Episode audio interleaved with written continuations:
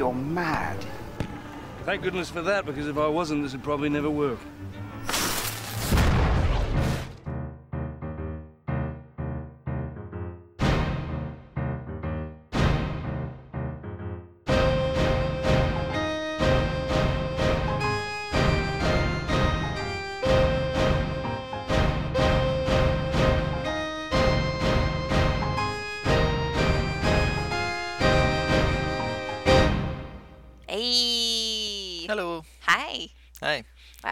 Loud. Sorry.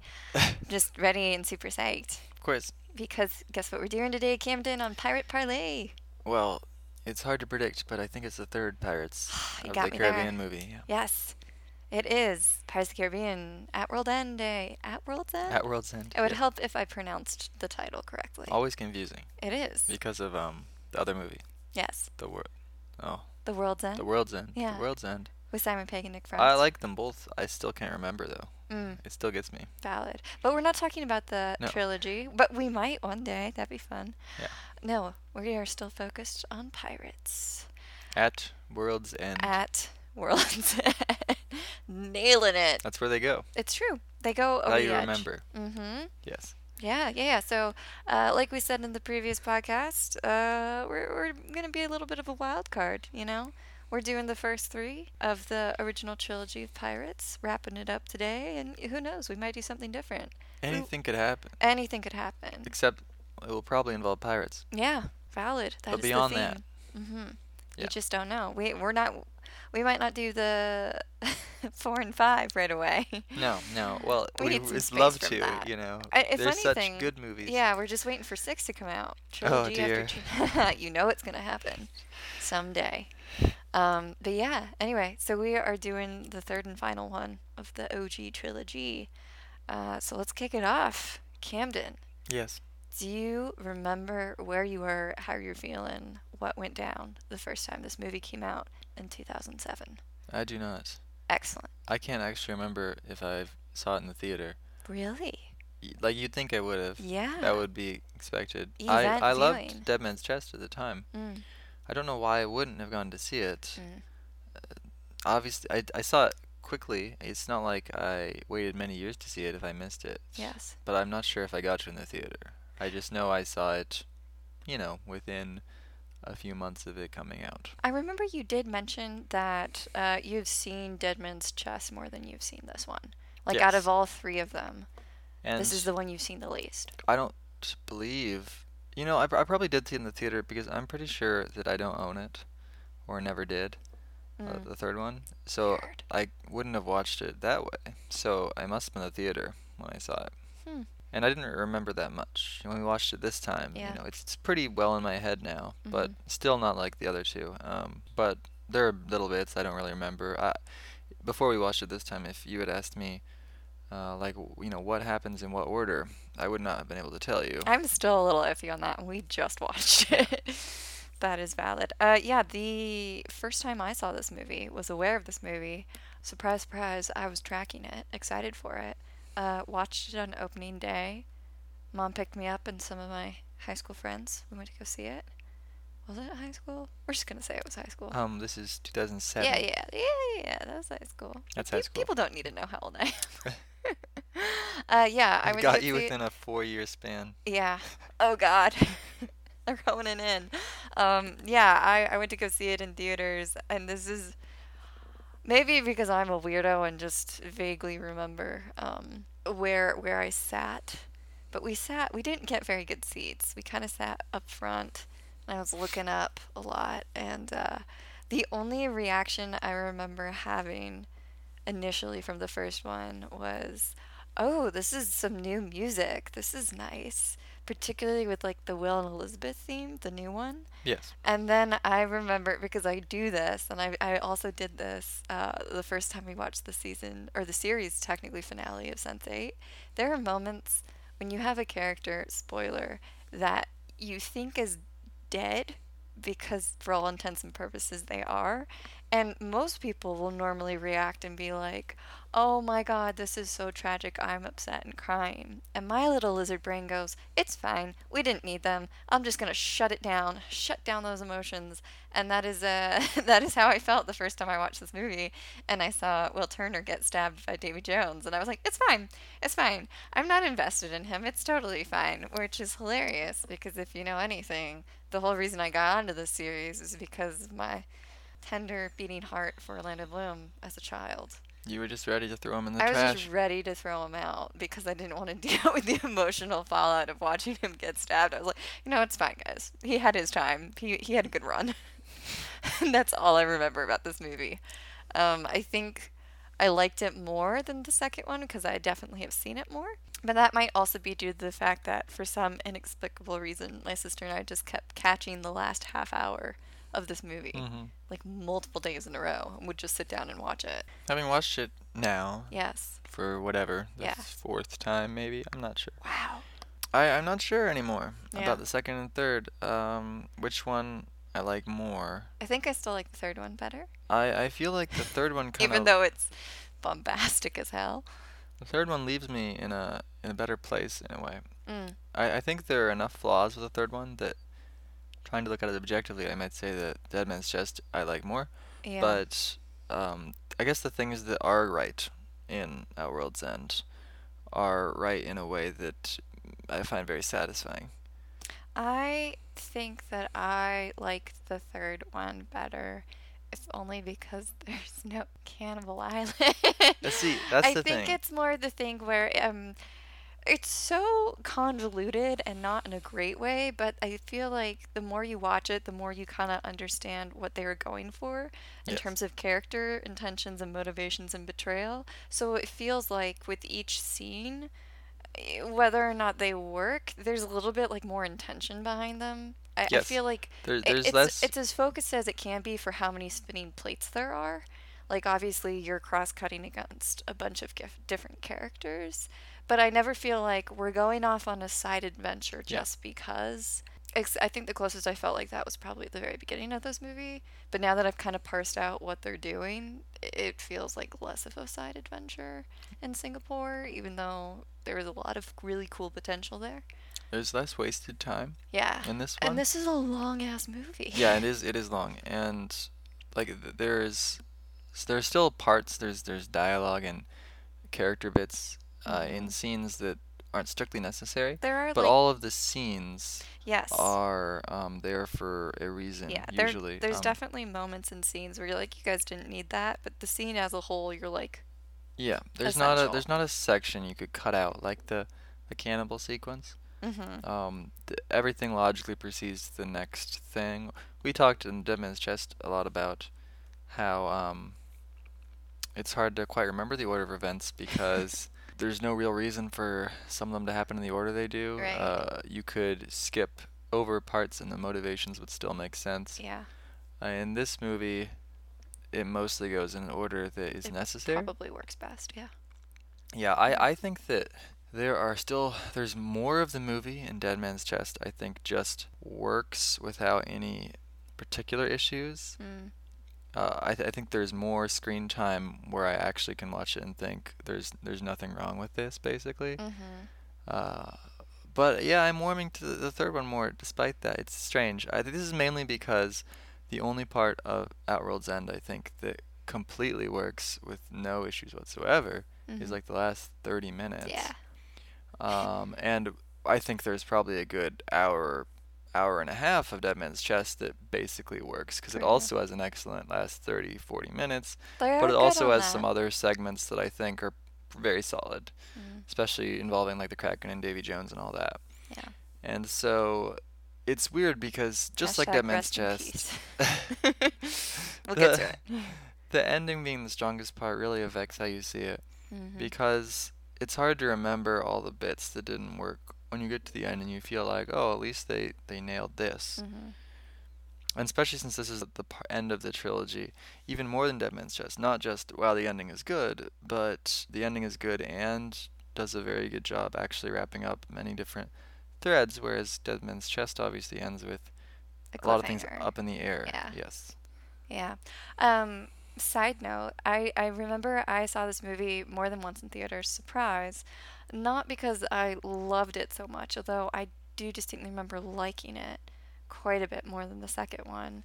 Uh, Mainly because I could hear it this time, which Yes, is that's- really that's really exciting. The first time you watch a movie, if you can hear it, that's always essential, helpful. Um, no, I think it was because I was told that there was a post-credit scene and I hadn't seen it. Guys, this was before Marvel. Okay, this is a year before Marvel. I didn't know that you had to stay post credits. I've since been trained by the by the Marvel overlords to sit through credits for post credits. But um, that is the fun thing that we haven't actually mentioned in the previous podcast as much. Um, I think we briefly touched on it with the monkey, but they all have post credit scenes for the first three.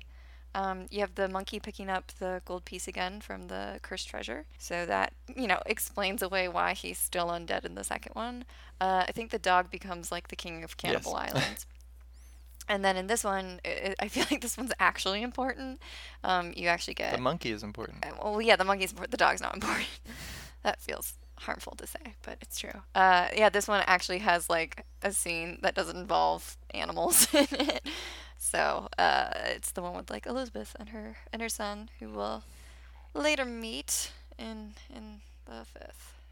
Yes. And uh, Which and obviously was planned totally planned. in 2007. Yes. Setting setting up those pieces, baby. They definitely wanted to only make two more in the span of the next uh, 13 years. Yeah, absolutely.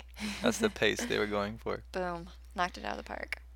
But yeah, um so I, I went back and watched it a second time for sure. Because I was mad at myself being like, oh my god, are you kidding me? There's post credits. I missed it. I missed it. No, it's terrible. Yeah, it's embarrassing.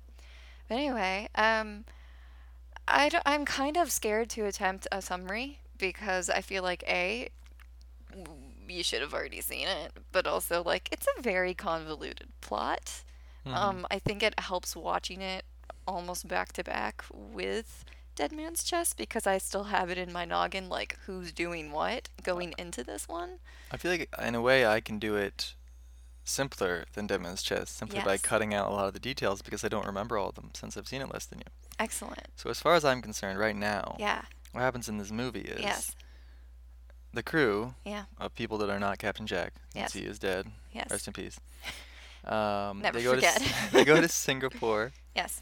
uh, hoping to find help getting to Yeah, they're- Jack, hoping to get his ship. they're going there to get his ship and they're Yeah. or to get a ship to go get him in the locker but they're also going there to steal a, a mythical chart that will take them Yeah. there because they don't know how to get there So it doesn't go, you know, quite according to plan, No. but they get the stuff they need. yes They head out to go sail off the end of the world, which is how you save Mm, Captain Jack. it's a snow it's a snow it's a toe snapping good time that's how cold it a is snow snapping snow good snap time. that's a and it's hard to say uh, Captain Jack is is there in Davy Jones' locker, as they say. yeah losing his uh, goddamn mind, mind, and they meet up with him there. crabs yeah Uh, they get back on the Black Pearl, which is there. mm-hmm. They uh, flip it upside down they do using classic Davy Jones locker logic some to bitchin' musical score yeah to get back to the normal world, normal world. And then basically everyone ends up meeting up for a big pirate convention. All the big pirate kings. Sorry, not kings. The pirate Kings. chiefs. yeah it's pirate pirate captains. lords Yes. The nine Um, pirate lords of the it's important that it's not the pirate king. no, Pirate King is different. Guys. They end up electing Elizabeth as the pirate king as through some trickery. Yeah. Yes. And they're basically all deciding they need to face off against The East India East India Company, who are uh, using their hold over Davy Jones' heart to control the Flying Dutchman and make him Eradicate whatever they want. pirates like Yes. nobody's business. make him make him control the seas. hmm And they get into a big confrontation, and our heroes in uh, the Black Pearl uh, end up fighting with Flying Dutchman They do. over a big whirlpool, and basically every uh, character arc is resolved, and uh, the day is won. yes, not without a, a few sacrifices. Yeah, stuff happens in between, but honestly, shit goes down. in that sense, the structure is a lot easier to summarize than Dead Man's Chest. Yes. I think the thing that is convoluted for people is the constant like motivation and betrayal back and forth going Yes. for people, the trade-offs and a little bit of the politics because you're like, what the fuck are you guys doing? There's Um, a, a clear sense with the pirate, the pirate parlay, the pirate convention, mm, whatever they call it. Yes. They do have a word for it in the movie. I cannot remember. The the Brethren Court. Yeah, yeah. They um had a lot of fun making that. I assume Yes. they they had too much fun. You know, there's way more in there than is really necessary for the movie. Agreed. But like we were saying, the scene itself is necessary for the movie. yes. It's just that like maybe all the detail isn't. not so much. Yeah. Especially because the truth is they do not end up doing that much. You know, all, the, all the pirates end up hanging back while our Yeah. heroes go and do all the work and are not actually involved.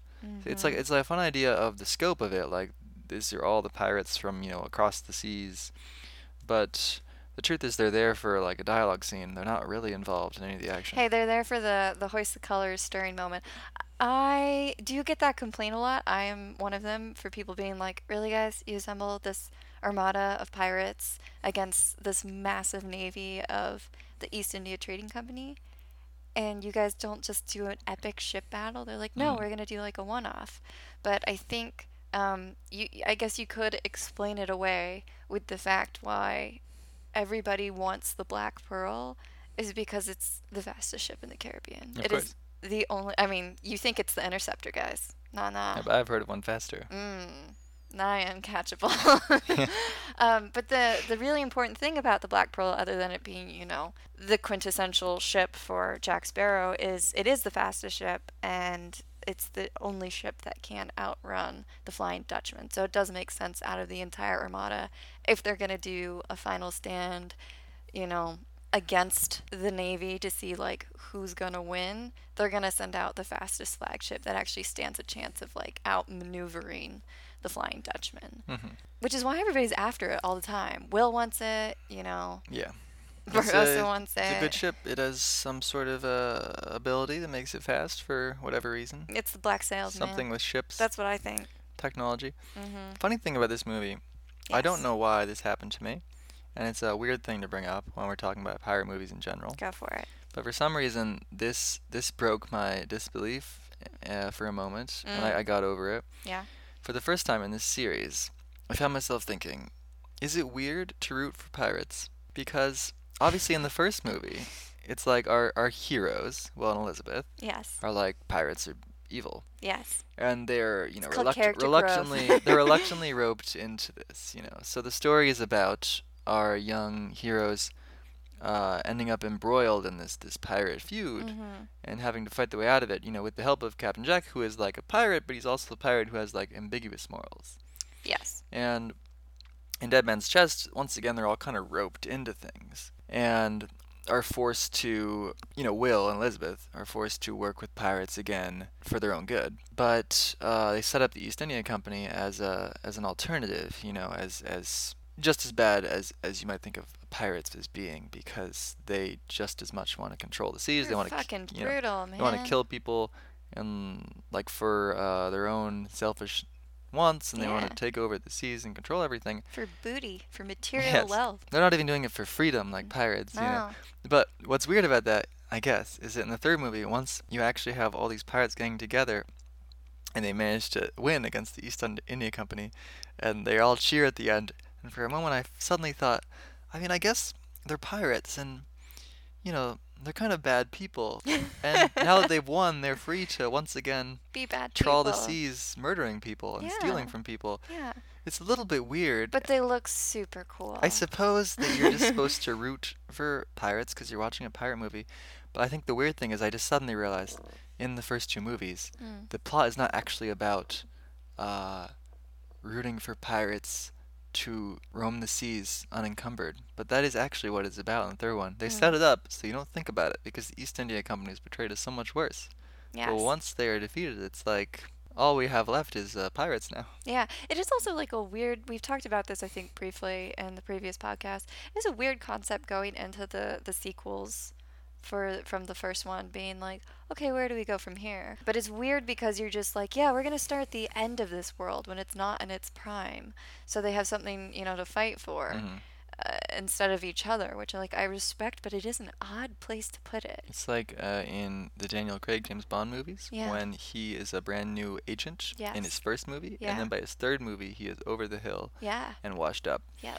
It's That's just very accelerated. You're just like, oh. I think the thing I realized is that this feeling only happens because of the Brethren Court.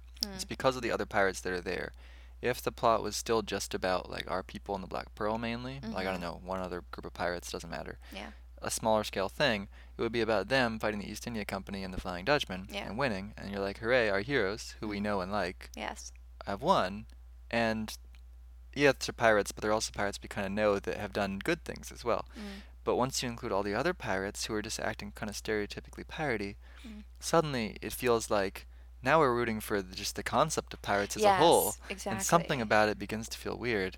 Yeah. And I am kind of interested to watch some other pirate movies and see how Mm. they approach the concept of pirates as heroes. Yeah, I guess. think with a lot of the, the the glamour and the romanticism, because this is definitely a a whitewashed version, sanitized version of history of pirates, and obviously this particular pirate film franchise is based in fantasy, and it's a Disney movie, so like they can't get that violent. Well, it's just interesting because, of course, in the first movie, they Mm. are treated more as, you know, villainous pirates. You know, Yes. the, the villains are just a group of they're skeleton pirates, but you know, They are pirates. they yeah. are pirates. That's why they're villainous. And it's a funny transition because really what they're romanticizing in the third movie by the time we get here is Mm. not pirates. It's just like the idea of, you know, people being able to sail the seas and Mhm. make their fortunes and whatnot. It doesn't really have any of the connotations that pirate actually carries with it of like these are I think roving I think it's one of those things where um, uh, Governor Swan says it perfectly at the end of the first one, and I'm trying. Uh, this is paraphrasing, Mhm. which is shocking because I basically had that movie memorized. But he says, "I think uh, sometimes the right course of action is piracy itself." Um, so I think it's the concept of like, well, if you if you turn to piracy for like the right reasons, Yeah. A.K. Will going to save Elizabeth to rescue her to prevent anything from happening to her. You know, if you do it with the best intentions, Mhm, you know what I'm saying, then like it's okay. Yeah. And I feel like that is a, a common thread that pops up in a lot of pirate movies where it's just like we were forced to become pirates because we didn't want to be slaves or something like that. That's something that pops up in a lot of Errol Flynn movies. Or alternatively, we're not pirates, we're privateers. You know, we Yes. are legally Not as bad, of course. not as bad because we're repping that crown, even though we're still doing dastardly deeds. Um, yeah, it is a weird concept to be like, and they've won just because like the East India Trading Company is bad, but also Yeah. like pirates aren't good. When you think about it, the only traditionally pirate-like behavior that Mm. occurs in the movies is the beginning of the first one Mhm. when the Black Pearl shows up and ransacks Th- yeah, Port oh, Royal. Port Royal, Yeah. yes. And of course, that's the villains doing it. Uh, it never really occurs to you to think that like that's the kind of thing Jack would do if he was the captain. yeah, but he Um, says I- he'll I do it. I do think it's kind of portrayed as if you know they are worse. than Yes. oth- you know they're famously known for showing up and just destroying, ransacking these No places. survivors. Yeah, and yeah. leaving. Uh, so the impression you almost get from every other pirate you ever see Mm. is that pirates kind of spend their time just fighting other pirates. Yes. so it's fine. That is a thing that I really do appreciate about this one. I, I think it's something that is in a way a missed opportunity because it is the third movie of a trilogy, so they do have to wrap up characters, and it's hard to introduce like a whole new concept or history that's kind of hanging out in the background that they wanted to bring to the forefront. So like the Brethren Court, like they've always joked about the code from Mhm. the first one and how like Elizabeth is such a nerd about pirates. She's like by Morgan and Bartholomew, blah blah blah blah blah. Word vomits it. And then this one you actually get to see the code and you see the pirate politics um, of them bickering, and it's an opportunity to you know kind of like Harry Potter and Goblet of Fire. You realize like the world is bigger than Yeah. like our main characters. Surprise, surprise. There are pirates from around the world. It's a and- multicultural it's a multicultural event. pirate event, and yet they don't really. They it's like they'll showcase you, give you the greatest hits and stereotypes of these nations. I like being the like, angry French pirate. here they are. Yeah. Jesus. Um, the one interesting thing I think about that is obviously Pirates of the Caribbean is a fantasy. Um, but they did try and pull in like a historical figure, which is uh, Ching Shih, and I am pronouncing that wrong. But she is a the other the only other female pirate lord. Yes. She existed. She was a terror on the on the high seas from that. China, and she's an actual historical figure. She's really really interesting. Obviously, like going that far back, it is hard to separate fact from fiction and track her through history, but there is enough records out there. You get there's definitely like some history and podcasts that you can listen to with her, which is really interesting. But it was fun to see her pop up in this. I assume that uh, Keith Richards is also a real Yes. pirate lord. Yeah, Keith, just Keith Richards. Yeah. Yeah, he's been Yeah. around since the 1700s. That's that's just a fact. That's why he looks like that. Everybody knows that. Um, I think he plays Captain. I think it's Captain Teague is Yeah. his name. But he, he's delightful and He's really Captain into Jack's the code. uh, father. He is, Yes. which is so meta because, of, as most people know, Johnny Depp had lots of inspirations for the mannerisms and Mhm. characterization of one Captain Jack Sparrow, and obviously one of the more prevalent and famous ones is uh, Keith Richards. Another one I believe is Pepe Le Pew. Hmm. So there you go. It's funny. It kind of feels like it should be a problem to have a character be his father. Yeah, Like it should break something about this backstory. but it works. But it doesn't really because You Jack is so enigmatic that like the idea that he just has a father that he never ever sees that's just out there pirating Yeah. is like fine. I also just really appreciate how like if you just like do a cursory search of behind the scenes of like how'd they get Keith Richards? The dude was drunk like the whole time they were filming. Uh, it just makes me happy because it's just like yes, you you absolutely got the Johnny Depp got the right person to impersonate or Yeah. kind of help build this character, and so to bring him in and then just have him basically act like himself. really is just kind of a testament to like oh this is this is Mm-hmm. specifically the vibe we're going for for these types of pirates and it, and it works I feel like most of the pirates of the Brethren Court, you know, they Mm. aren't really characters as much as Caricatures, caricatures for the scene. The only uh, new pirate that is really meant to be a character is, is the one that uh, Yun Fat plays, and Yeah, I, I don't actually Sao remember his name. Okay, there you go. Selfie. Too many pirates. yes Yeah, who is the the one they go to meet in Singapore? hmm And this is interesting because Singapore itself, which we briefly mentioned, uh, does feel like it's a bit superfluous. Um, like they go there to for a reason, yes but the reason they go there in particular feels like it's just because they wanted a new location that was different from other locations, and because probably they wanted Yun Fat specifically, and they wanted you know them to go somewhere where he would be yes in the story. yes Yeah. they wanted the soundtrack to sound cool yeah. different so they're like singapore It feels motivated by by a variety and the production more than like the the story. Yes. I also. Uh, this is tricky because I didn't know why they went to Singapore the first time I saw it. Mhm. I was just like, oh yeah, they're trying to make like it well known that piracy is international this is Mhm. a community that is dying out because of the East India Trading Company. Like we should showcase that in this big bombastic end all be all all the pirates fighting together but i was like why singapore because in the back of my mind the first time i watched it i was just like um so they're going to Singapore to get a boat and to steal a chart and also to convince the pirate lord of Singapore, Sao-Feng, to give up one of his his pieces of eight. Yes. The nine pieces of eight, because Barbossa's like, we need to convene the Brethren Court because we got to deal with this East India issue. Now you don't know at this point, but like Barbossa has an ulterior motive for that. They always do. They all do.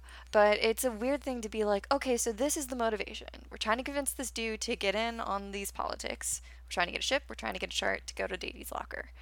And it's really funny because in reality, I'm like, they're trying to get a ship. How did they get to Singapore? How far away is Singapore from Tia Dalma's hut? Like, what resources do they have going into this place? It is a little shocking. It's always been a little unclear where exactly they are meant to be. Yes, it is also unclear how much time has passed Mhm. in between them. Enough time for Will Turner to get a really dashing maroon shirt. that Yeah, he well, wears the hell out of for the entire thing. he adds Can't stress that uh, various elements to it, I believe. Mm. But because of the space between the movies, of course, uh, that kind of works. It doesn't really matter, um, you know, Yeah. how much time it's been. It's Yeah, it works pretty well. I think Singapore got- itself is just like it's the start of the movie. It's a you know it's a flashy beginning to have Mhm. something different. Um, I think they they don't really spend the time there for it to feel like it truly valuable in the scope of the entire movie. But I Mhm. agree with you that that looks very nice. The production Yes. looks nice. the production is cool. The music is is great. It feels to Um, me a lot like the beginning of like Return of the Jedi. They're like, we have to do this is, romp yeah. to grab this thing, and this thing that we're getting is important. aka like we're getting the Han Solo of this mission, back in into the fold. But in reality, you're just like, yeah, this is very different from the from the rest of the movie. And Singapore certainly comes off better than like uh, Cannibal Island, in the second does. movie. Mhm. Um, but it is not without its share of issues. I think I was just trying to look at I don't know what it looked like when Mhm. we watched it. I was thinking there's mostly just a vibe of decadent pirateness happening. Mhm. There is a bit of an odd like thing where I don't know. You see some shots of really large, sort of grotesque looking people and Mhm. like you know s- smaller people, and it almost seems like there's an attempt to you know convey this feeling of like oh this is a place of weird you know Mhm. individuals that is a little uncomfortable I think with the fact that it's like we're going to Singapore and it's kind Mhm. of like Singapore is a strange place you know an othered exotic place Mhm. full of like weird body shapes and Mhm. and stuff like that. But they don't linger too much on that. It's just like I think definitely still coming from the same place as some of the issues with the the cannibal stuff and the second movie is just it's just a very like They breeze um, over it. It's definitely in it's just a very old old sort of way to do it. It's a very like 20th century pirate story thing. Mhm. Like this is really about you know Pirates of the Caribbean. It's about pirates, you know, somewhere in between like the North America and Europe and that kind of area mostly. Mhm. It's uh, but we're gonna go over like you know to other places and it's gonna get weird. Mhm. It, it- the mood is a little strange, and I think unfortunately also Chow Yun Fat doesn't really get the best deal with that character, uh, especially since his end arc after he, he gets to be involved with you know the various um, scheming. scheming that everyone else does, Yeah. but that really just leads to him you know getting to be real creepy with Elizabeth Yeah. and promptly shot and killed, um, wherein he passes his captainship yeah, to her, he gets, which he is gets his, uh, he gets stabby McStabbed by his own ship that gets blown a Yeah. hole in. it's it's plot important that he he makes her the captain. It doesn't Yes. square very well with his previous attitude in the scene, and I don't think that's great too. That you know the the only uh, you know foreign cap pirate captain, as the movie would have it, probably hmm is like very uh, creepy, and you know you say it's like a Disney movie, you know. Yes. It's very sanitized. The only time it's not sanitized, That's and you have he's, like, someone, assaulting her, yeah, yeah, sort of her. introducing actual pirate behavior Yes. into the movie, Yeah. is when it's coming from the the Singapore pirate captain Yes. which I don't think is great. Agreed. um, much like the cannibal thing, luckily, that's pretty early in the movie, and then it's not there anymore. Mm-hmm. So that's nice at least. But it's just one of those things where I guess you, you wonder how it might go if they made the movie like No. this year. Uh, to be honest, I don't know if it would be that much better, but you might hope it would be, I guess. So I think that unfortunately, with both the second and third movies, both of these parts that feel kind of superfluous are also kind of uncomfortable. And it's weird that they both line up that way. Yeah, I feel like um I was able to track Singapore a little bit better because I remember the first time I saw it, I was just like, I don't understand what they're doing here because they leave, they get there so quick and they leave so quick. Yeah. Um, and I think I got very confused as to like they they did this whole big show of of Zhao being like, I hate Captain Jack. The only reason why I would Yeah. agree to finance you guys to like bring him back from the locker so I can send him there myself. Which again sets up this whole thing of like pirates are always trying to like screw over other pirates and they just inherently are, uh, there's so much infighting that they don't trust each other. But the reality is is like after that there's like this big action sequence because like there's an East India Trade Company spy within the midst hmm and the whole scene is basically like we got you a ship, we got you the chart that you need. But more importantly, but it is a little like kind of muddled, like Will has struck a bargain. Yeah. He's betraying Jack. He's like, I don't give a fuck about Jack, man. He's betrayed me so many times. I just want the damn pearl. Will wants to save his father. Yes. Um, and so it's like I it gets convoluted in there. Yeah. Because they're like we're doing an action set piece and And and the fact that um he wants to kill Jack yeah. just doesn't really get delivered on because he dies too early yes. for him to really I mean, he does set it up where he does like another double cross where he makes the bargain with Will. Will's like, if I bring the pearl and Jack back, I'll give you Jack, and I get to keep the pearl. Do what you want with him. And then he gets double crossed when they come back with the pearl and Jack, and and Sao Feng's like, okay, well I'm giving Jack to the East India Trading Company. I want the pearl for myself. Mhm. And then immediately like gets screwed over.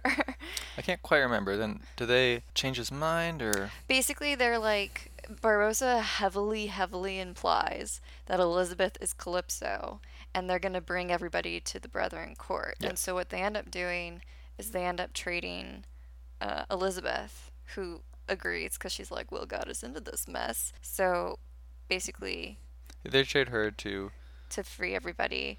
yeah, and, and then uh, remember their ship and um, the Black Pearl both head off away from the East India Company Yes. after they sort of Yes. startle them and fire fire some rounds at them. Yeah.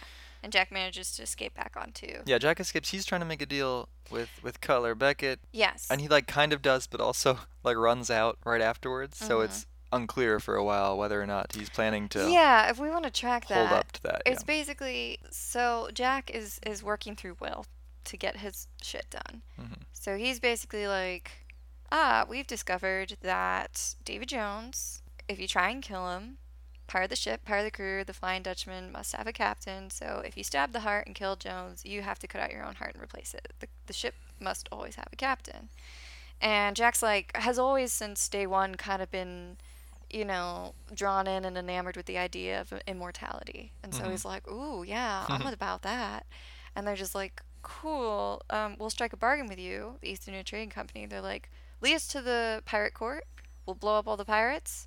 And he's like, awesome, I'll figure out a way to weasel my way in here and steal the heart and stab it and become the new captain of the Flying Dutchman live forever. Everybody's like, that seems really lonely. You'll be the last pirate. He's like, yeah, that sounds dope. That's got a great ring to it. Um, and so he kind of like makes the bargain with Beckett, being like, Beckett's like, I want your compass because it'll point me to the Brethren Court. I don't know where it is. And Jack's like, yeah, I, I'm down with that. And he's like, wait, if I just get the compass, then I don't need you. And Jack's like, no, no, no, you need an inside man. So he makes the escape. And then through Will, he sends the compass to Beckett and is basically trying to position himself into a position where there, and this is how he kind of navigates it by kind of tricking the Brethren Court into giving Elizabeth the title of Pirate King. So he's more or less kind of set up this scenario where he is the betrayer to everybody, but he's just trying to position himself to where he's brought all the pirates out and he can take the heart for himself Mhm. and become, you know, the Flying Dutchman captain. Essentially, it makes sense when you track it out. I think it makes a little more sense than some parts of the second movie, Agreed. which uh, rely a lot on coincidence. because Will is also kind of doing the same thing of being like, I'm trying to get the pearl and I'm trying to tel- kill Jones so I can free my father from his debt. The problem with that is if I if I go to save my father, I can't be with Elizabeth. Mhm. And that is, I think, actually one of my favorite things about this movie is just kind of like the parallels between Will and Elizabeth's love story and Calypso and Davy Jones's story. They're kind of like two sides of the same coin.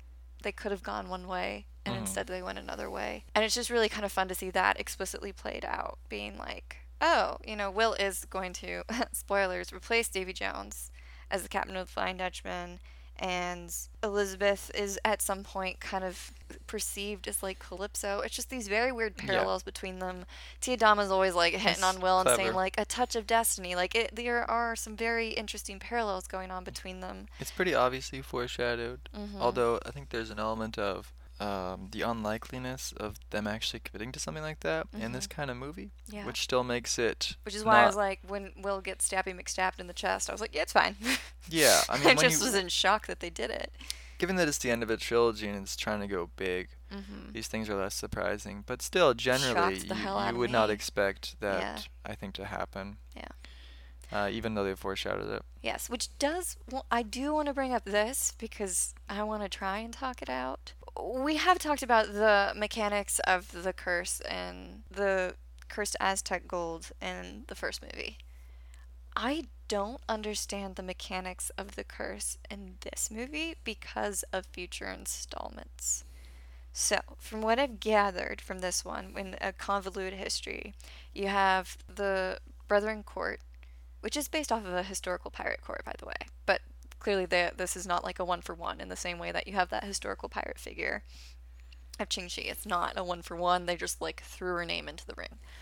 But um, you basically got Calypso's the sea goddess, right? And then the Brethren Court are like, yeah, guys, like let's totally bind her to a human form and then take control of the sea for ourselves. But then you have Davy Jones telling them how to bind her, so he's betrayed her. Hmm But he's betrayed her because I believe she betrayed him where she gave him a task to ferry souls who die at sea from the land of the living to the land of the dead, get the green flash, The, all the, i- the idea is that um, after 10 years, Yes. he was going to meet her He gets on land, Yes. uh, and she didn't show up. Yes. So even though he did his job for the first 10 years, he decides not to do his job anymore. And that is why he looks the way he looks cuz he is um yes.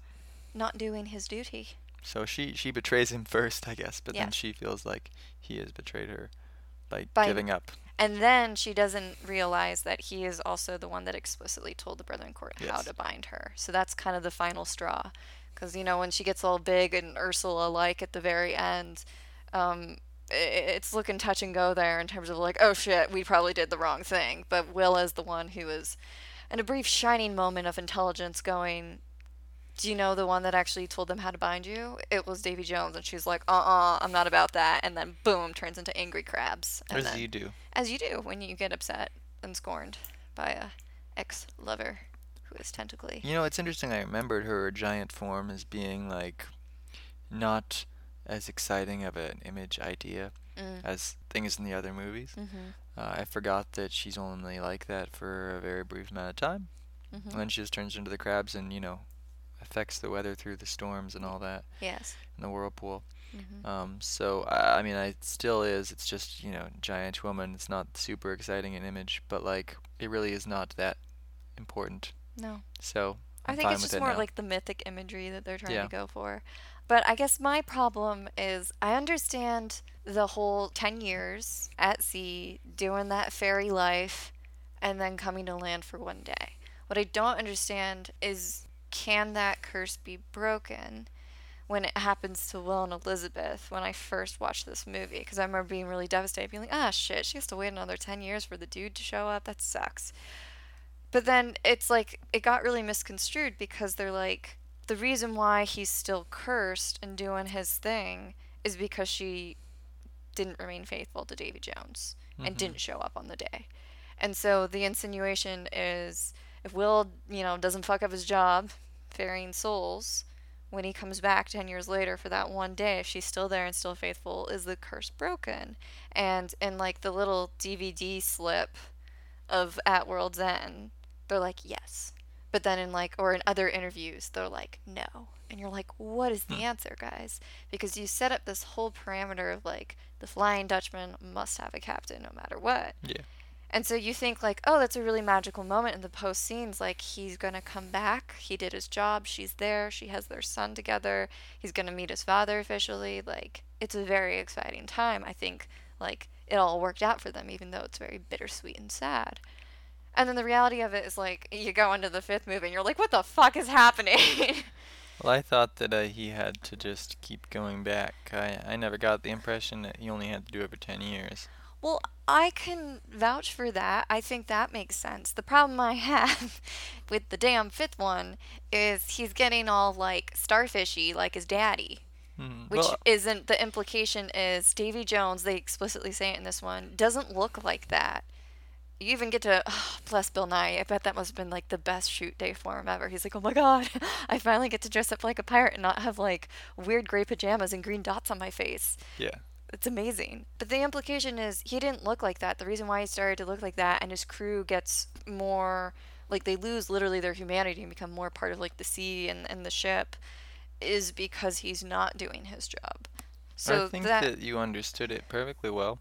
but then I why did they fucking put on like the- starfish and, the fifth movie and was coffee on Will? it was written and directed by different people, it's just frustrating. and they probably didn't realize the stuff you just said. That's the problem, guys. The logic gets broken because this movie is clearly this entire franchise is all about logic. They they probably remembered the image and they're of like the this, people this in the Flying Dutchman, and they yes they yeah. thought it looks cool, and so they they didn't even remember that was why that it like happened. That. Yes. that is actually uh, one of my favorite moments in the movie. Uh, is when, as I described it, uh, when the Flying Dutchman comes back up after it is sunk.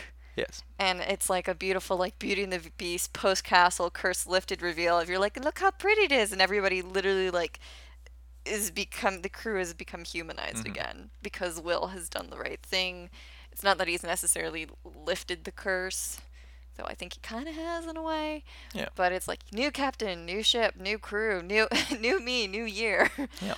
It all makes sense within this trilogy. yes. Beyond it, it makes absolutely no I fucking mean, that's sense. that's all that really matters. Yeah, it's fine. But I do love that moment where it's just like this is what it was supposed to look like in all its glory, and it, you kind of get that fleeting moment too with Davy Jones when like Tia Dalma like changes him for a brief moment. That scene is beautiful, where she's just like, "You used to have a heart and used to be a good man, and like look at you," and he's just like, "Yeah, that's me." And they do, I think, a really nice job of callbacks to the first one quite a bit. Obviously, you got the dog with keys again, and uh, he does show up in the the second one. But you also have that that shot of something uh, inhuman grabbing someone by the neck through the bars. Yes. I like that he can't get back through the bars. Yeah, because his little crab pinchers. Um, and which is interesting because it you know implies that she has actually changed his form, hmm not just like he- Temporarily. yeah, not just like a hallucination. Yeah. Uh, and there's something about it I like. He's stuck with his claw and he's pulling, and you think, well, he's just gonna pull through it, and then Mhm. what he actually does Is it is just turn goes- you know transparent and go through it the other way. Mhm. And I don't know, there's something about that I like. Yeah. It's I- just not what you'd expect. I very much like their love story because it's basically all the pitfalls that could have happened to Will and Elizabeth. And that was the thing that annoyed me the most between our breeding pair at the beginning of this movie. Is it's like, you guys just could fucking communicate. It'd be fine. yes. Because he's all like, ugh, you had a burden to bear and you didn't share. And she's like, you can't trust me. You thought I loved Jack? And he's like, yeah. And I'm like, why didn't you just fucking communicate? like, They do get over it. Jack? They get over it pretty quickly. They do. It is also one of those things that does really bother me um, that we've talked about in the previous one, where like they set up like a false love triangle. It's like immediately resolved because it's not even a thing in this one. I think that there's a bit of a disconnect because they resolve that pretty quickly Yes. in the third movie, Yeah. And then they have their their big fun scene at the end where they get married during the fight, Yes. um, which is like the logical continuation of that because they've resolved the issue and they now It want to get on with the marriage that never happened. Yeah. But It just feels like a false false set of stakes. yes, Of being like, we have to throw a wrench into your relationship. well because uh, there's a gap Mm. because that happens at the beginning of the movie and then they have their full resolution at the end of the movie. hmm There's a large part of the movie where they don't do a lot together. Yes. and they're not particularly um they're like in a lot of scenes together either. hmm And so i- when you get to that part at the end, you think, well, of course this is logical continuation, but for a second there, you're a bit jolted into it because it's like, oh, we haven't really been doing Will and Elizabeth drama for the past hour or so. Yeah. Uh, Right, I forgot that's part of the movie. Yeah. And then you kind of get on with it. hmm Uh, I don't know how much they could have done. There's so many moving parts in this that So it's inevitable parts. that they can't have scenes throughout where they're constantly interacting and doing things together because they need to be doing other things for the plot to work. Yes. But um, you know, on the whole, it works out for them pretty well. Okay. You know, I think we we both we love their their ending scene there and the fight. It's pretty great when they get married. Hands down, my favorite scene of this movie. and Just I- because, like, I want uh, Barbossa is living his best life in this movie. he is just having a Always ball, great. being a captain, going off the edge of the map, and then like being the world's best officiant.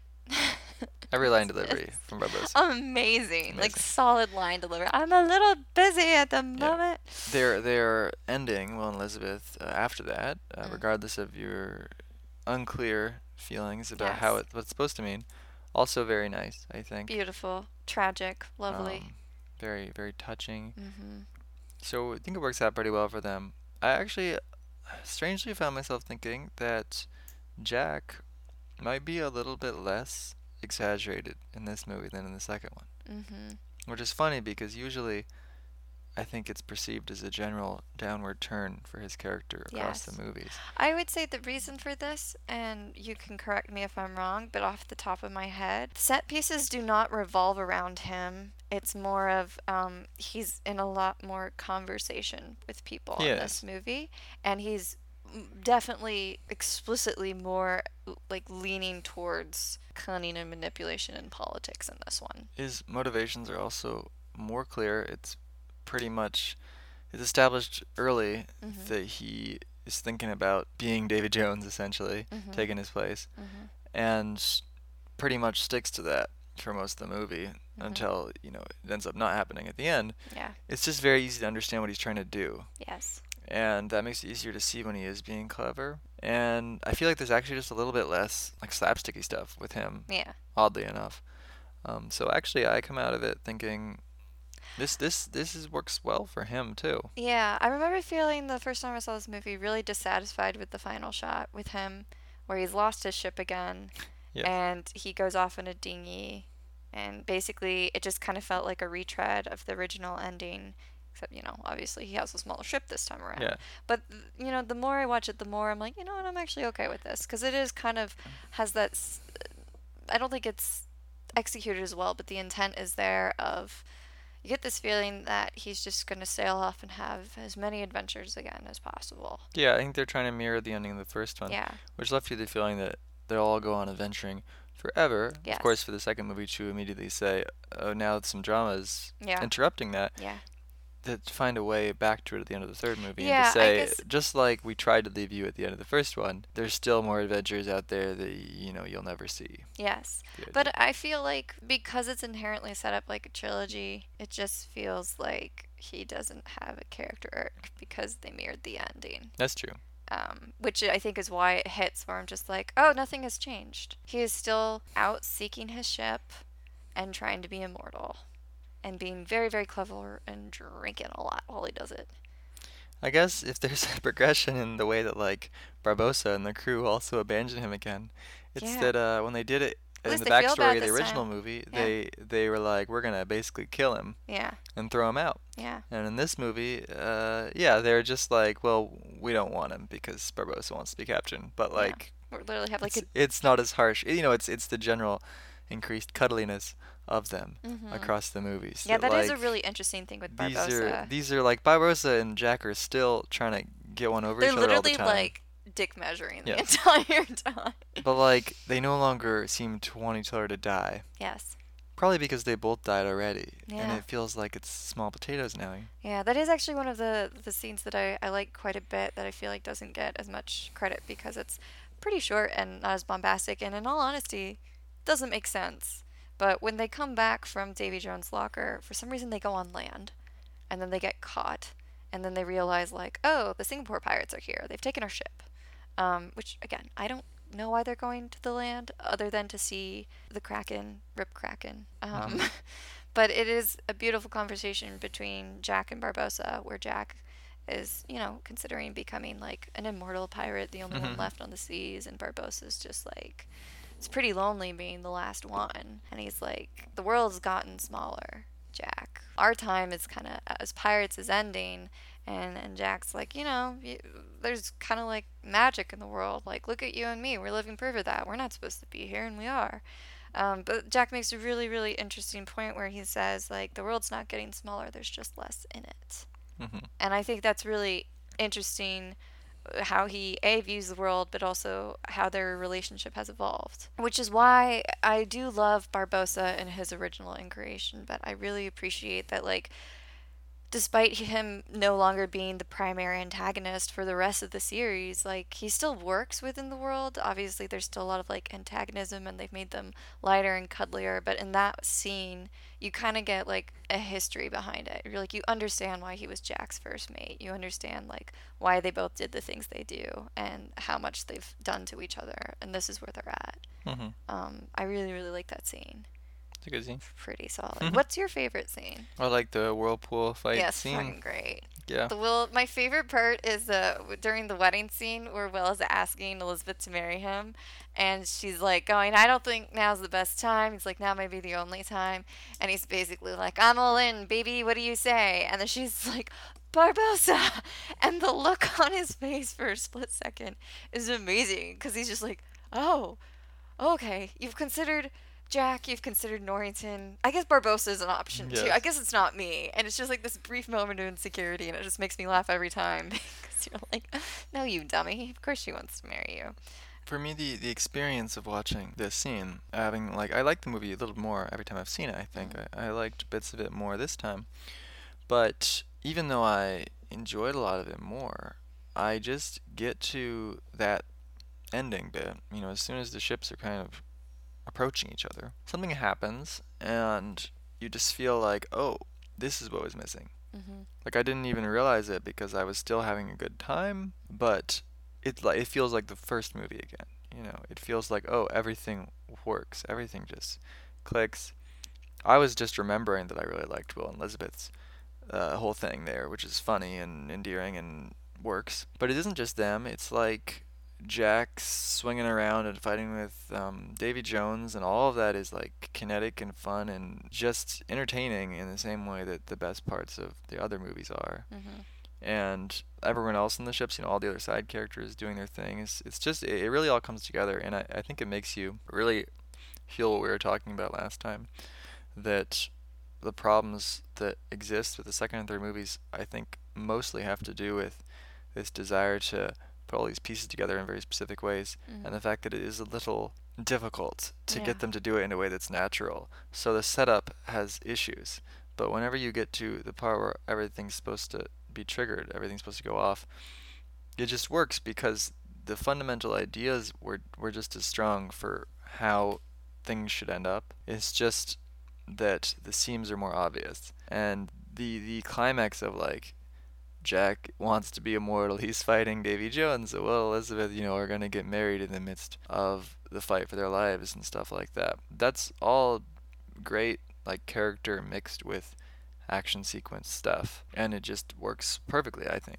in a way that the rest of the movie doesn't. So it's very hard to pick anything but that as the best scene, I think, because you suddenly just get that that rush, I think, that is present through almost the entire first movie and is only sporadically present through the second and third movies. Yeah, it feels like well, I guess I I would say it's akin to like reading obviously like the end of like a fantasy series where you're like, oh, this is where all the characters end up. This is what they're gearing up for, and it's been executed, and each character gets like a a shining moment, and you just feel the momentum and the attempt to make it epic pays off. Yeah, and it almost feels like suddenly everyone is extra sure to bring their A game, you know? Yeah. Like the, the choreography is better.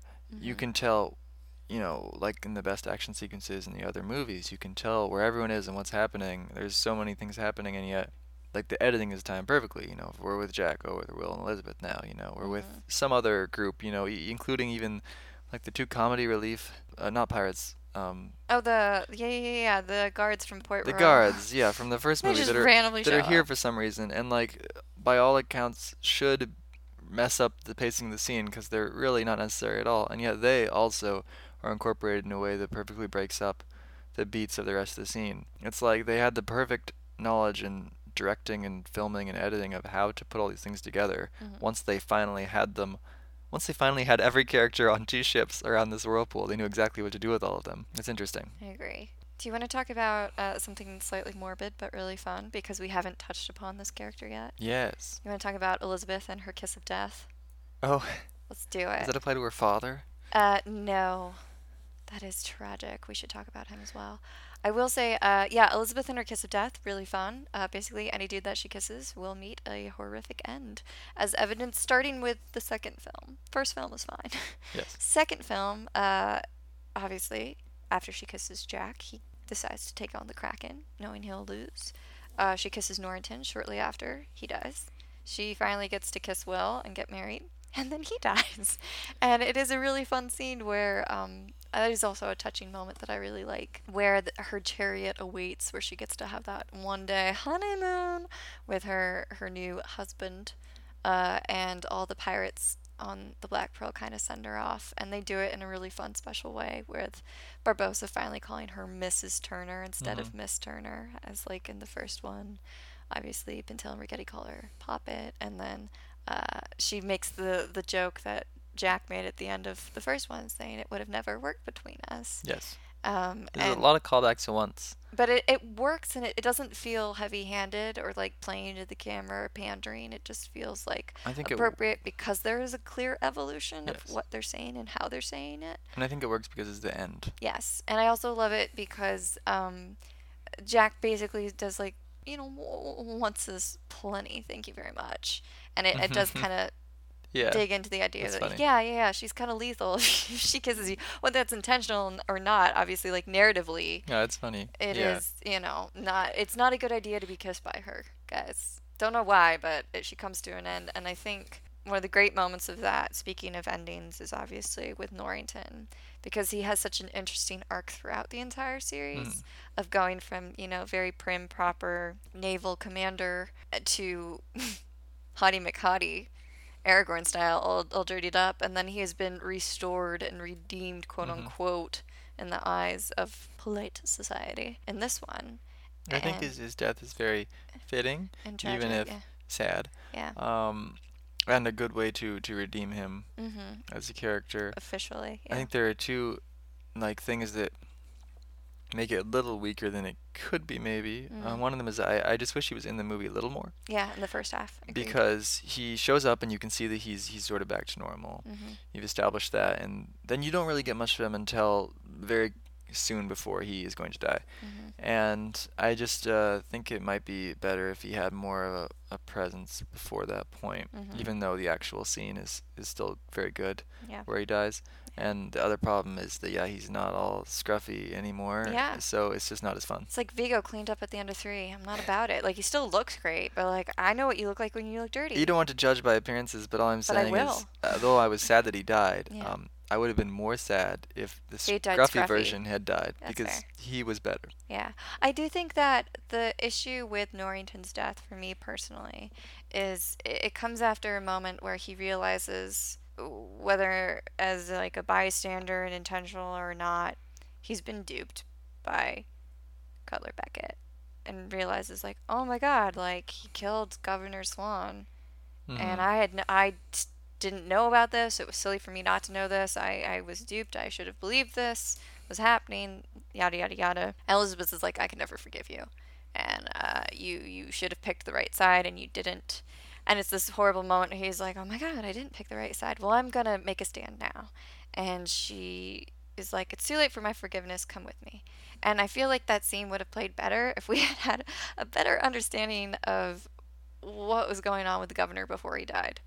Because when he shows up right before they reach the living again, and she's like, "Oh my God, we're back! It's my father," and Mhm. and Jack does the heartbreaking line of like, "Elizabeth, we're not back," and it's a really sad scene, but it just doesn't. It feels almost out of nowhere because you literally get like one scene before you see the governor again. And I feel like if you'd spent just, I mean, I don't know where would you would put it, but if you just spent a smidge more time with the governor in Norrington, then maybe his mm-hmm. redemption arc would feel a little bit better right before Norrington dies, because Yeah. you know they, these two are guys who have who have been pushed towards the East India Trading Company, whether um, they wanted to or not, um, because they thought it was the right thing to do, and it wasn't. Um, and it's just weird to be like, oh yeah, and then he died off stream, and that's kind of like the motivation for Elizabeth, and it's the motivation for like Norrington to realize the error of his ways and then die. I really like the scene when they see uh, Governor Swan. Yes. I think just his, his well lines are very are very nice. Yes. Um, I think that perhaps the best thing to do would be, since we know he, he was killed because of He was the just fact that he questions. that he knows about uh, how they're controlling Davy Jones and all that, I believe, and, and they don't want people to know.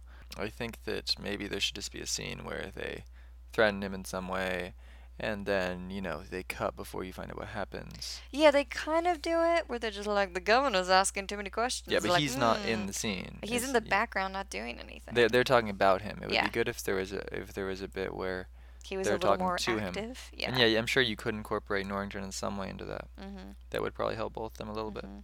Still, there are, there are many good elements that come out of it, all Mhm. the same. I like that. That's a, it's one of the better scenes. It has good music too in the um the scene where they see uh, Mr. Governor Swan. Still got his wig in the afterlife. He It's does. Impressive. You gotta take it with you. hmm oh my Um, god. Ah, so I feel like we've covered a lot of the bits that, that don't work as well. yeah. uh, and the bits that do actually. We talked about the whirlpool bit, which is my Yeah. main bit. I will watch the whole movie to get to the big part. I think the that's the end, funny thing is like that's the part I know the most about the movies because that's Yeah. the one I've seen the most randomly. It's like always caught the half hour. I, I would like to say that I really like the scene where Jack is in Davy Jones' locker by himself. It's Uh, wild. I think it's really fun, and they really Batshit. commit to it too. Mhm. Like, like for uh, for having a big Disney blockbuster franchise, like you don't expect them to go that weird mhm. if it that wasn't already the premise. Like Yeah. Pirates is like weird and fantastical, but it is never weirder than when he is in the locker, which makes sense because like it's a purgatory, it's a weird place. But the fact that they're like, this is what we're gonna commit to visually on screen, and explore this for like ten minutes, it's odd. When I said there was not as much slapstick for Captain Jack in this movie, which Mm. obviously is not exactly true if you're talking about this scene. Exactly. But I think the whole premise of this scene is that it's this bizarre, you know, kooky place that he's in. He's losing and his it's damn kind of silly. And he's he has some physical comedy silliness, but he also just has some He's silly. trying to get it on with the goat, guys. I mean, he's also like Can't stress that enough. he's also doing other, you know, versions of himself. Like there's a lot of different kinds of silliness here. It's it's more appropriate. And for the rest of the movie, when he's not there anymore, there isn't that much of that kind of physical comedy stuff. There's so a little like devil and angel shoulder action a couple yeah, more times. I think that that doesn't work very well. No. Um, it, it probably should have stayed in Davy Jones' locker. Agreed. What happens in Davy Jones' locker Yes. stays in Davy Jones' locker, guys. but the scene itself is is really good and fun and kind of to me almost reminds you of uh, why people like Captain Jack in the first place because it's just fun to watch him be silly and you know yell at himself and etc all that stuff. Uh, and then it, sets the movie off good I think. It, it takes I timed it you know it takes about 30 minutes for him to show up Mhm. which is pretty impressive you know for I mean the movie is about 10 hours long so yeah, it's not a big deal. Exactly. So really, if you do the math, uh, just it makes you want to see him, and then when you finally do see him, you see all of them. You see You a have- lot of them. you have a really fun scene where you get reintroduced to him. Uh, We were talking about introductions of Jack in the different movies, and this is definitely better than the one in the second movie, I think, which feels like you know he's, he's shooting his way out of this coffin in the second movie. Like they just want to come up with a ridiculous way for him to enter this scene, whereas this feels more akin to the first movie. I mean, even quite literally, because once he actually meets up with everyone, he meets up with them by by sailing a ship towards them, and you know he's standing holding the the At the the, crow's nest, the yeah. pole just like he is in the um The mast. the mast. Sorry. Well, I was thinking of I can't remember what he was holding in the first movie. I feel like the ship barely had anything left. I mean, he's still technically on the mast. He's still just holding the tiny the mast, topsail, yes. Yeah. I guess in in it's the same action, you know, in the first and 3rd Mhm. and it just feels more like yes, this is the full circle reference Mhm. that much like some of the other stuff you mentioned works partly because it's the last movie of this trilogy. evolved. Yeah. and it feels like an attempt to go like this is what you saw before but look how different the circumstances are hmm That is also very similar. We should touch upon this to the opening of this movie, where you get uh, the coin dropping, and it does the title of Pirates of the Caribbean.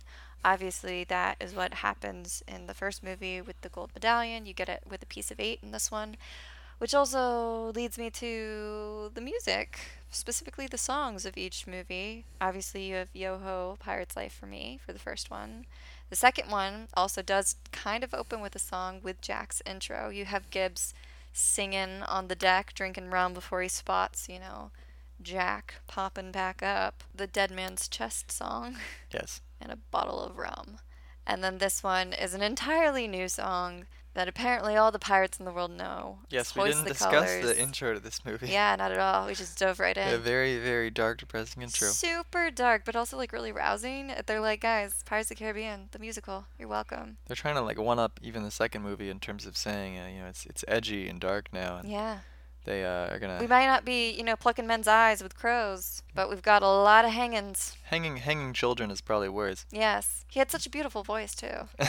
Yeah. uh, it's effective i guess you know it shows the east india company is taking no prisoners Mm-hmm. Um, there's a few things in the movie like that that uh, seem a bit jarring. I think the big one, we, you know, we didn't touch on that much, is, is the Kraken.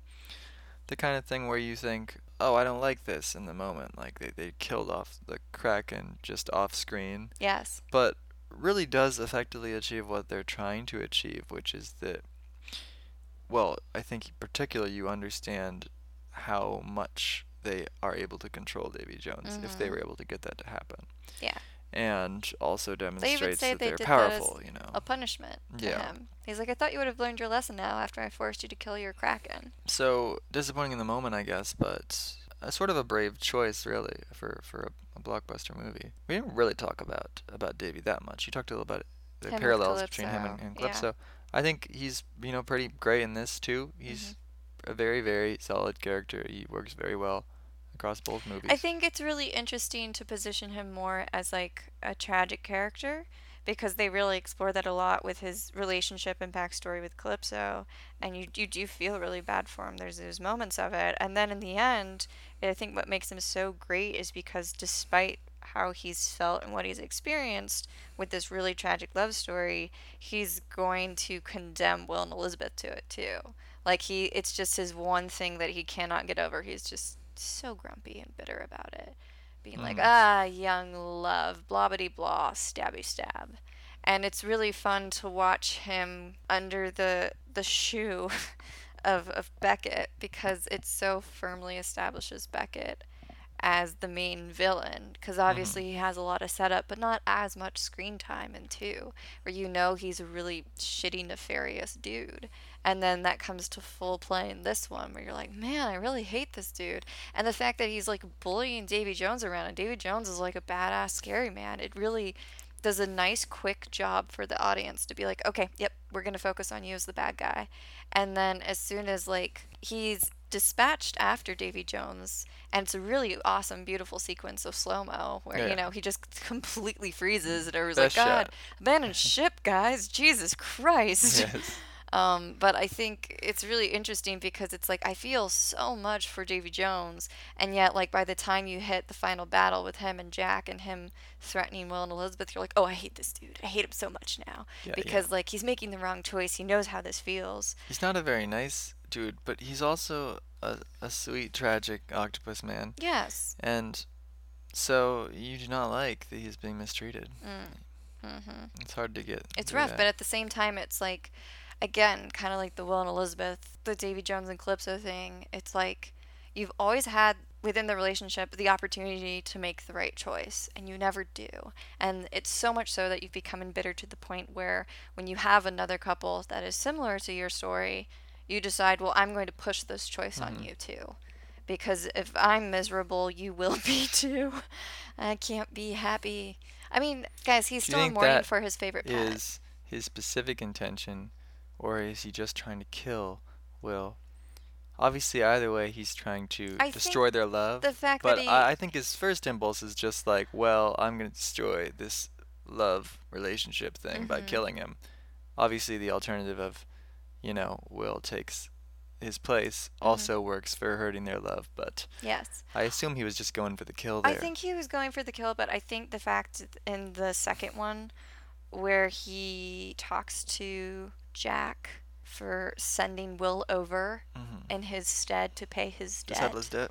He gets really mad at him and he's like, Can you do that to a friend? He's like, Here's the thing about young Will Turner. He's in love with a girl.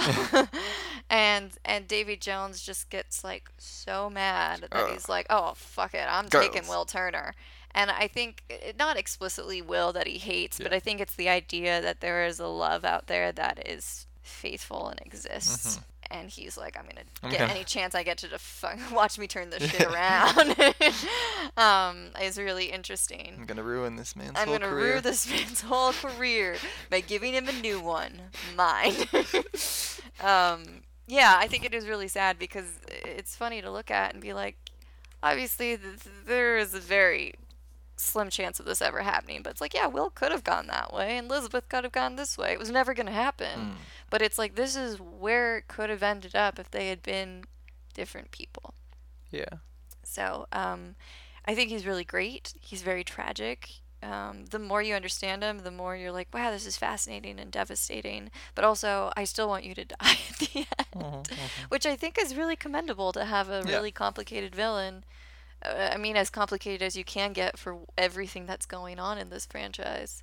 Um, in the same way that I, that's why I really loved the bo- the moment where Barbossa gets shot by Jack in the first Yeah. one, is you you take this moment where you should really want them to not be threatening anybody anymore, but the moment where they no longer can is the moment where you just are like, oh, I feel so bad for you, but also this is the right way for you to go. Yeah, and then Beckett is just wonderful too, of him going out. Yeah. It's a great Wonderful ending scene. for him. Looked great on the big screen. It's still again these movies still hold up really well. Yeah, everyone looks. Davy still looks great. know? Davy still looks awesome. I also one. appreciate the detail of when they have to meet to go over the terms of the battle that someone has laid out like two buckets behind Davy Jones filled with water. Yeah. it's just it's kind of the same detail as like in the second one when the Flying Dutchman goes Mhm. underwater and the little tentacles hold on to his hat. It's just like guys, you, it's so well thought out with some of these details. Why couldn't that been applied to other parts of the movie? So, we talked about favorite scenes, Yeah. and uh, Favorite characters? I don't know. Oh shit. Um I think that the side the side comedy characters are not quite as good in this one. Yeah, well, I feel like there's just not enough room for them to do anything new. Um, I would give it to Will and Elizabeth jointly. I don't know. I don't know. I really like the scene where Will is talking to Davy Jones and Beckett because it's the first time where he's like, think like Jack. Like he feels he's Yeah. never been the most politically savvy guy. It's Like that's Elizabeth's job.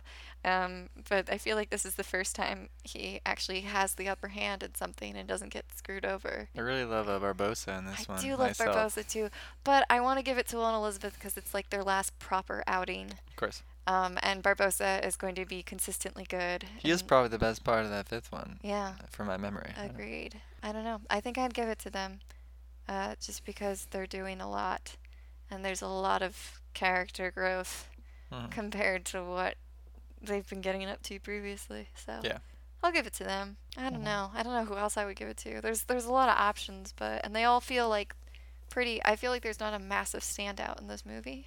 No, Just again because No. so much is going on, and I've already given it to Jack for the first one, and I can't except for give it to him again. Hans Zimmer, Yeah, who we haven't talked about yet. we have not. He's a standout. God, all the time. It's a good score. It's another good one.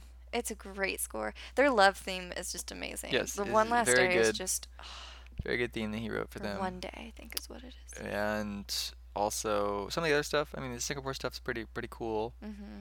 The the love theme is incorporated into so much of the, The score. the bitching guitar that happens when they go Yeah. on Guitar Island. that was fun. There, it's seems like uh, almost direct. Well, it's certainly a reference to like, um, what do you you know, the uh, the good, the bad, Spaghetti the ugly. westerns, Yeah. yeah. But um, I I would go as far as to say I think it may have actually been a direct take from one of those scores. Um, I didn't look it up, but it did not even sound like an homage. It actually sounded like it was partially the melody of one of those spaghetti westerns, which was fun. And Mhm. guitar is not a very common instrument in the Pirates score, so that was that was cool.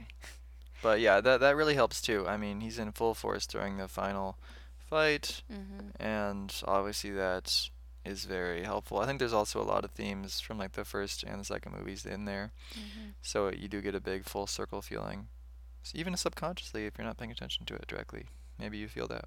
I remember that there was uh, a theme that's like used for the pirates or, or mystery in the first movie that you don't hear that much, but it showed up in this movie, and it was nice to hear it all kind of coming around again. And look, it's everything Yeah. everything in the world. I think that as a trilogy that doesn't have any more movies, Yeah. None.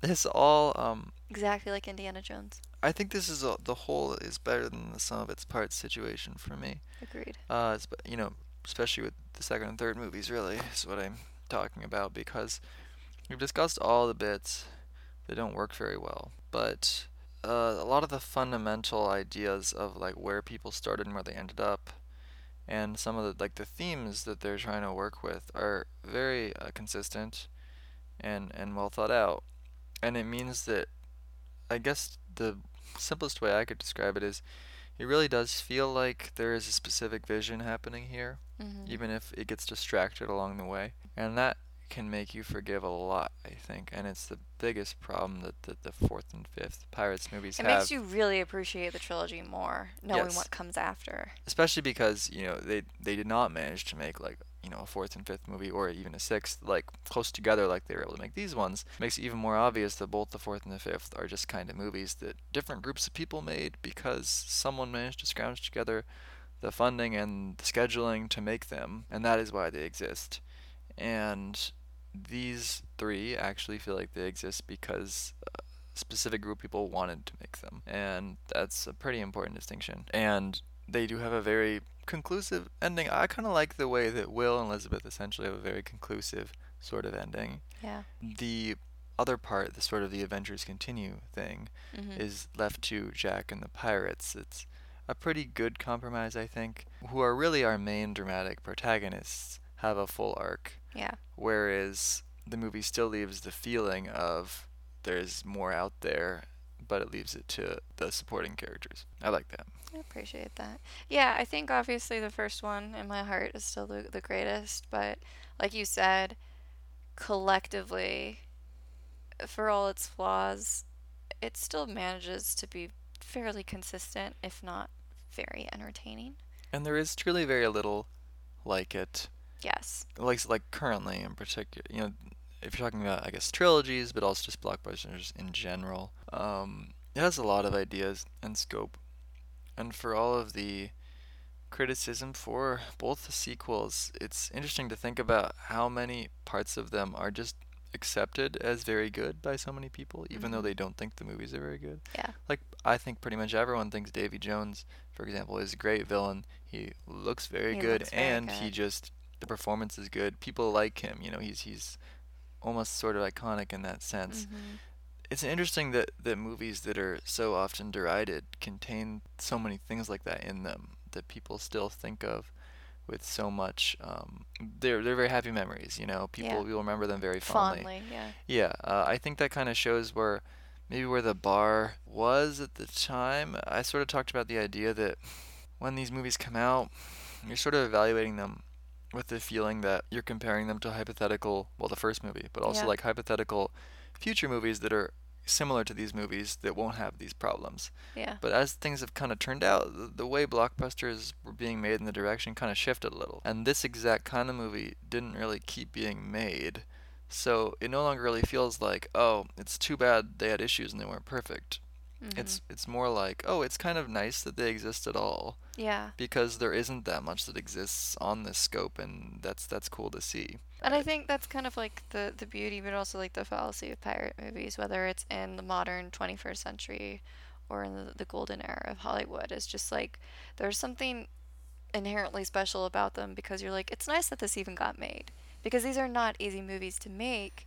And the time that they're being made, they already feel like instant classics because nobody's going to make them like this anymore. Mhm. And like you said, in the direction that franchises and big blockbusters go, you know, it's it's interesting to see that obviously these movies are hugely expensive and hugely successful, but with each iteration within this world, you do get diminishing returns. And it's not because there isn't a wealth of ideas.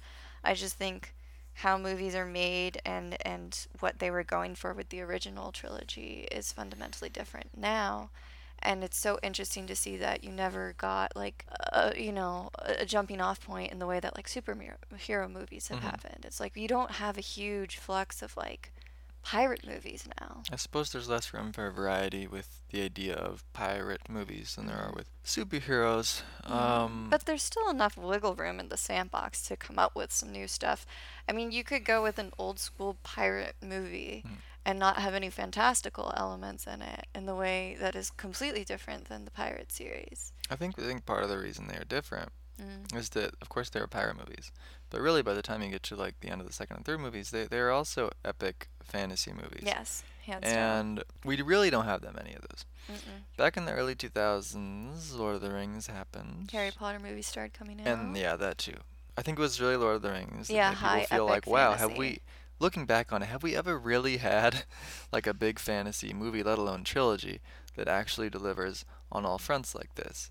It is very hard to think of one. It's a hard genre to do, especially before we really had the kind of special effects they were working with Mhm. at the time.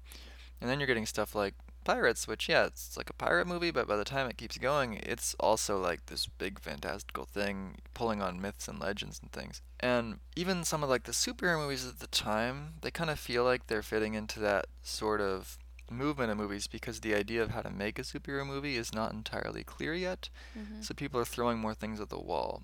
Yeah. At this point, no matter what studio you're talking about, people have pretty strict ideas about what a superhero movie looks like currently. Mhm. So it's kind of its own separate genre now. It isn't like you could describe them various ones as fantasy movies. They have fantastical elements, but it doesn't really feel like they are the same thing. No. So you can't really compare them directly.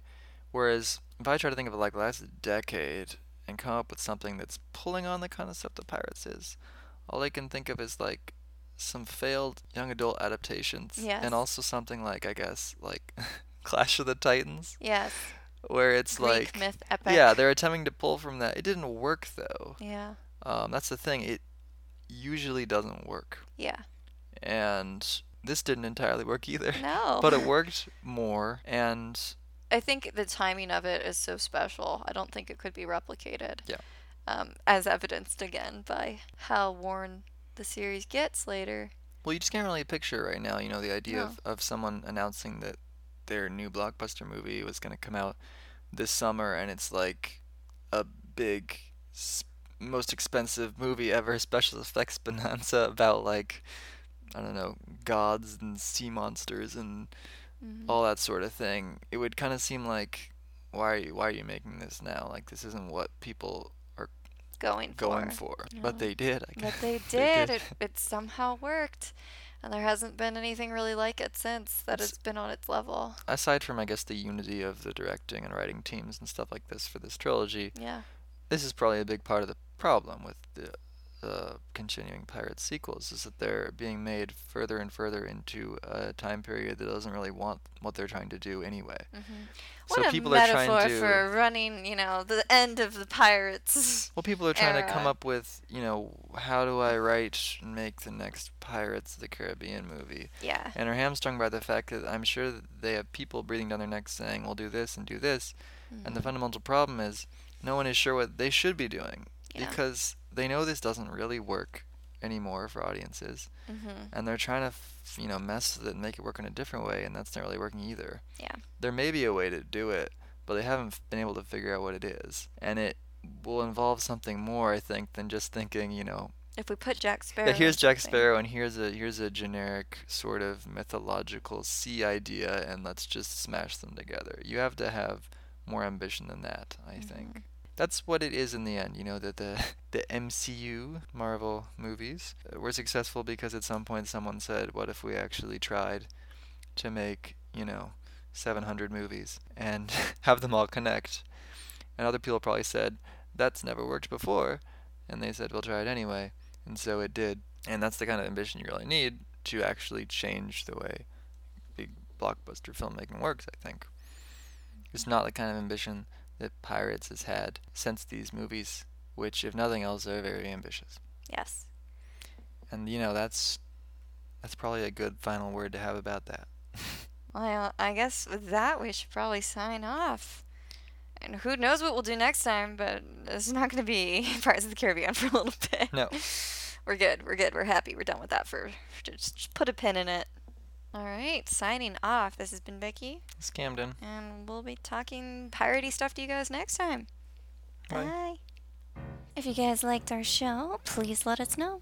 You can rate and review us on Apple Podcast. And also feel free to contact us on our main website. That one is grumpyoctopusproductions.com. That'll link you up to all of our social media. You can follow us on Twitter and or like us on Facebook. And you can reach out to us at our email account. That is grumpyoctopusproductions at gmail.com. I think we're sensing a bit of a trend here. um, also, on the website, you guys can check out all of our episode and production notes and fun little extras as well. So, as always, thanks for listening, loyal listeners. Alrighty, signing off.